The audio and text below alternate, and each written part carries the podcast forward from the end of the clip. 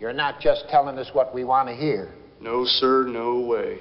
Because we just want to hear the truth. Well, then I guess I am telling you what you want to hear.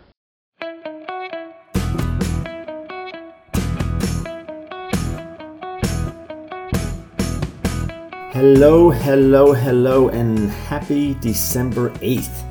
Welcome to Dear Gluten Dude. This is episode 10. Can you believe it already? Today, we are going to talk about a woman who was diagnosed with celiac disease two months ago, but is really, really struggling, not just physically, but also mentally, and is considering just going back on gluten and just tossing it all away. We're going to try to talk her out of it, aren't we, folks?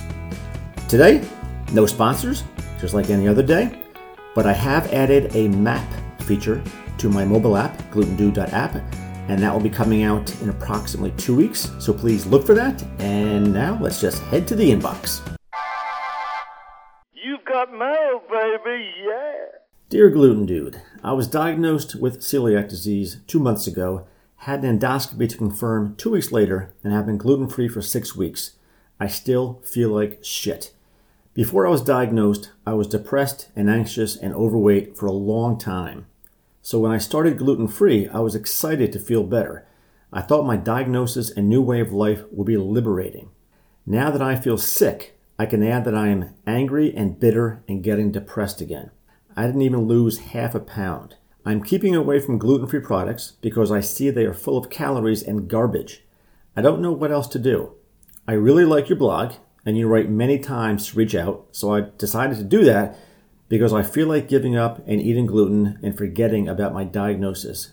I hate the bitter person that I am becoming. Please send some wise words. Thanks.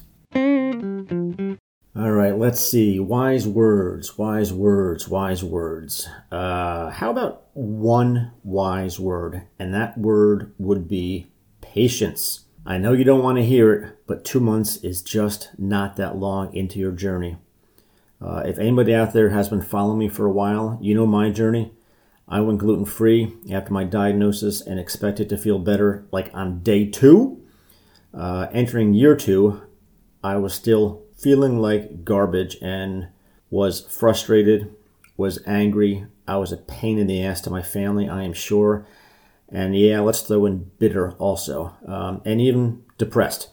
So let's talk physical first. Just stay the course. Just stay the course, stay the course, stay the course. You're doing the right thing. You're not eating the gluten free junk food. Uh, you know, depending on how bad your intestines are and how long you've been sick, you have a lot of healing to do. And the only thing that's going to fix that healing is staying true to your diet, not cheating, and being patient. Now, Possibly you have other food issues. Maybe you're allergic to dairy or soy or something else. I had to play around with my diet before I finally found my health, and that was giving up dairy. That helped a lot. So don't give up. Please do not eat gluten. Don't throw in the towel. You got a long life ahead of you. Your best years are ahead of you. So just don't don't do anything stupid. Now, as for your emotional state, and I'm not going to diagnose you here. I'm not going to prescribe anything, obviously but I will talk about my own journey a little bit. In an 18 month stretch back in between 2007 and 2008, I was diagnosed with bladder cancer. And then six months later, I was diagnosed with celiac disease. And then a year later, diagnosed with uh, multiple blood clots in both of my lungs. Um, medical term, pulmonary embolisms. And my daughter was also struggling with some health issues and I was a mess. Um, and as we took my daughter to some different types of doctors to help her heal and help her feel better, I discovered that I also needed some healing and I also needed to feel better. And so I went on, I guess I won't mention the medication, but I went on a medication um, and you can always ask me privately what it is. I'm happy to share, but it saved me. Um, it, it, just it took that it took that edge off. It took that that nothing's ever going to get better attitude off.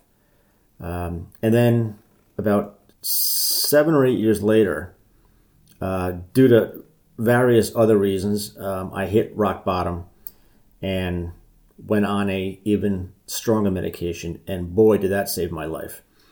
Um, I am still on both medications. I am not saying anybody out there who is suffering should take medications. I am not pro pharmacy. I'm not pro pill. I'm really pro doing the best you can to heal yourself.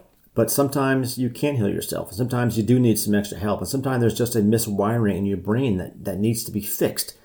And that unfortunately may come in the form of a pill. So, you know, life is too short. If you're unhappy, if you're feeling bitter about your diagnosis, and about your life, and there's something you can't fix on your own or with a psychologist talking it through, there's nothing wrong with getting a little help. So, my final words of wisdom, if I have any, uh, is be patient with your diagnosis and your healing, and don't settle for not feeling well, both mentally and physically. You deserve to feel good, just like we all do.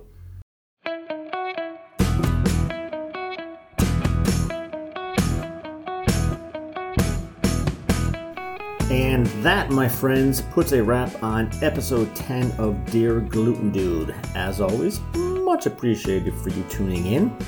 I know there are lots of podcast options out there, so it's always cool when you pipe into mine.